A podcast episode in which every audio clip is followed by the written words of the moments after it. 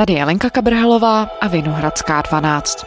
I tuto neděli jsme tu s výběrem z podcastu našich kolegů z iRozhlasu, nazvaného Vize z krize. Máme pro vás poslední z řady celkem 21 esejů, ke kterým se ovšem můžete vrátit v podcastových aplikacích nebo na iRozhlasu. Lidé z nejrůznějších oborů se v uplynulých týdnech pokoušeli zamyslet nad výzvami a také nad možnostmi, které před nás postavila pandemie koronaviru. Tentokrát si můžete poslechnout zamyšlení Tatiany Lemoň, ředitelky české, maďarské, rumunské a slovenské pobočky společnosti Google. Tady je Vinohradská 12 na neděli.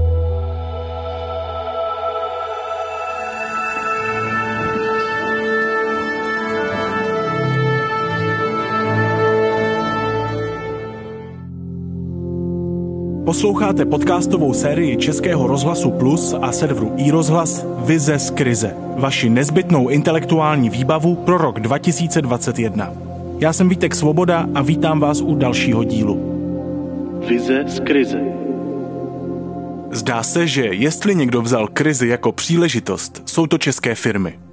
Svaz průmyslu a dopravy jich oslovil 99 s otázkou, jestli plánují investovat do digitalizace a do technologií tzv. průmyslu 4.0. Téměř dvě třetiny odpověděli, že ano, a to dost výrazně. Covid je nastartoval.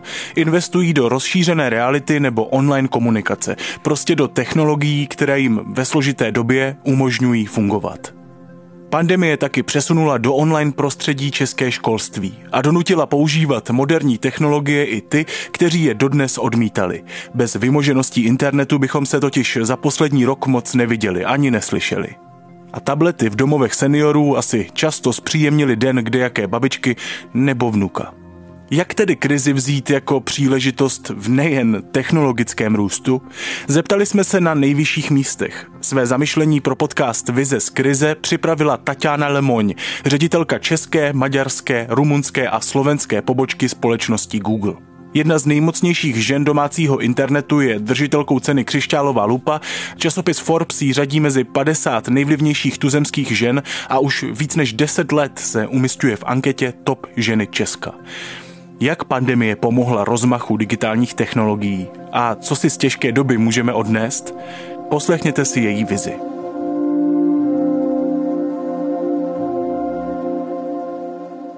V polovině března loňského roku jsme se společně s valnou většinou zaměstnanců Google z celého světa i my přesunuli naplno do režimu práce z domova. Loučila jsem se s Googlery větou, tohle nebude sprint, tohle bude maraton. Jakkoliv jsem počítala, že se do kanceláří nevrátíme celé měsíce, skutečně jsem nečekala, že se fyzicky neuvidíme tak dlouho a že svět, do kterého se vrátíme, bude zřejmě úplně jiný. Sama jsem si poměrně obtížně hledala způsob, jak se k této krizi vlastně postavit. Výsledkem tohoto procesu byl nakonec recept, o který bych se s vámi teď ráda podělila. Spočívá v šesti bodech. Bod první, nepanikařte. Získejte si vždy nejprve dostatek věrohodných informací a teprve na jejich základě o situaci přemýšlejte či se rozhodujte. Za druhé, postarejte se nejdřív o sebe, až potom o ty druhé. Vaše osobní zdraví, vaše energie, vaše motivace, to vše je nesmírně důležité. Bez nich nebudete schopni dlouhodobě zvládat náročnou situaci ani doma, ani v práci. A nebo bude jedno na úkor druhého. Mnozí jsme až po několika měsících pochopili, jak velmi důležitý tento bod vlastně je. Péče o sebe, o svoji energii, protože když není energie, není nic. Za třetí, věnujte svoji energii tomu, co můžete ovlivnit. Nemá smysl se trápit, stresovat a znepokojovat tím, co změnit ani ovlivnit nemůžeme. Nikam to nevede. Za čtvrté, dejte svým lidem prostor. Krize je obrovská příležitost k osobnímu růstu, k posílení charakteru, k získání nových dovedností, ke změně myšlení. Dopřejte tedy prostor tuto novou situaci dobře zvládnout nejen sobě, ale i svému okolí a také svým partnerům doma i dětem. Za páté, komunikujte. Tento bod nebyl pro nás nikdy důležitější. Nikdy důležitější než teď, když se v práci vidíme vlastně prostřednictvím obrazovky a to je všechno. Komunikace je základ. V rodině, ve vztazích i ve firmě. A v krizi To platí dvojnásob. A můj poslední bod, myslete pozitivně. Naše myšlenky totiž můžeme povětšinou ovlivnit. Myšlení se dá učit, trénovat a mentální odolnost je pro zvládnutí krize či dlouhodobého stresu naprosto zásadní. Stejně jako dobrá nálada a smysl pro humor. Dovolte mi teď podívat se na pandemii pohledem zaměstnance globální technologické firmy. Když jsme si na jaře loňského roku v Google kladli otázku, kde můžeme české společnosti se zvládnutím této pandemické krize nejvíce pomoci, použili jsme právě můj dříve zmíněný krizový recept. Uvedla bych dva příklady. Tak například bod jedna, nepanikařte. Abychom zabránili šíření dezinformací a možnému vzniku paniky, i hned po vypuknutí pandemie jsme z vyhledávače i z YouTube začali odkazovat na věrohodné informační zdroje, například Světovou zdravotnickou organizaci či Ministerstvo zdravotnictví. Dalším příkladem je bod číslo 3. Věnujte svoji energii tomu, co můžete ovlivnit. No a za Google my můžeme české veřejnosti, školám, organizacím i biznesu úplně nejvíce pomoci ve dvou oblastech. Digitálními službami a digitálním vzděláváním. Dovolte nejdříve pár slov ke vzdělávání. Našimi vzdělávacími programy prošlo od roku 2016 už více než 170 tisíc lidí a firem.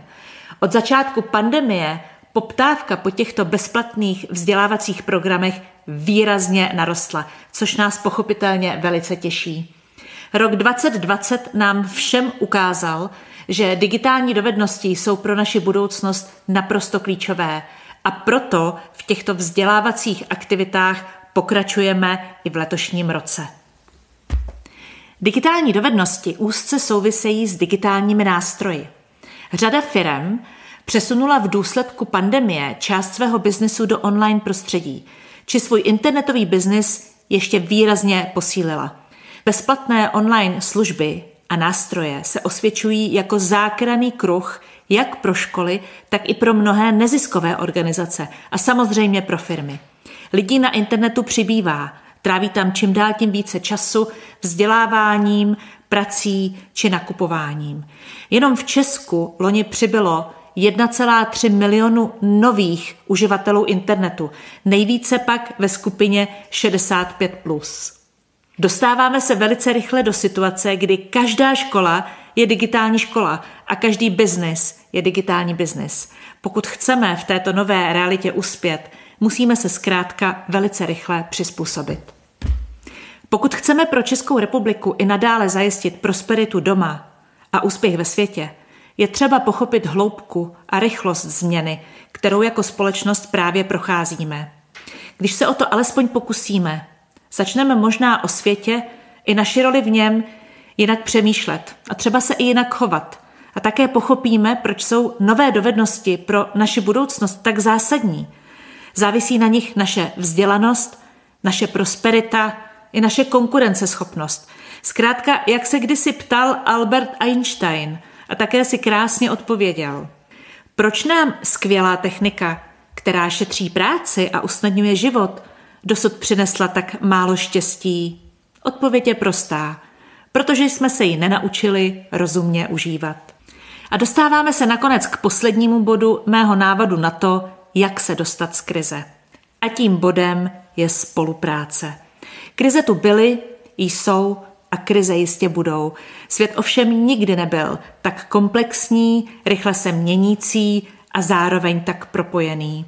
Covid nám ukazuje, jak velká výzva před námi jako společností stojí.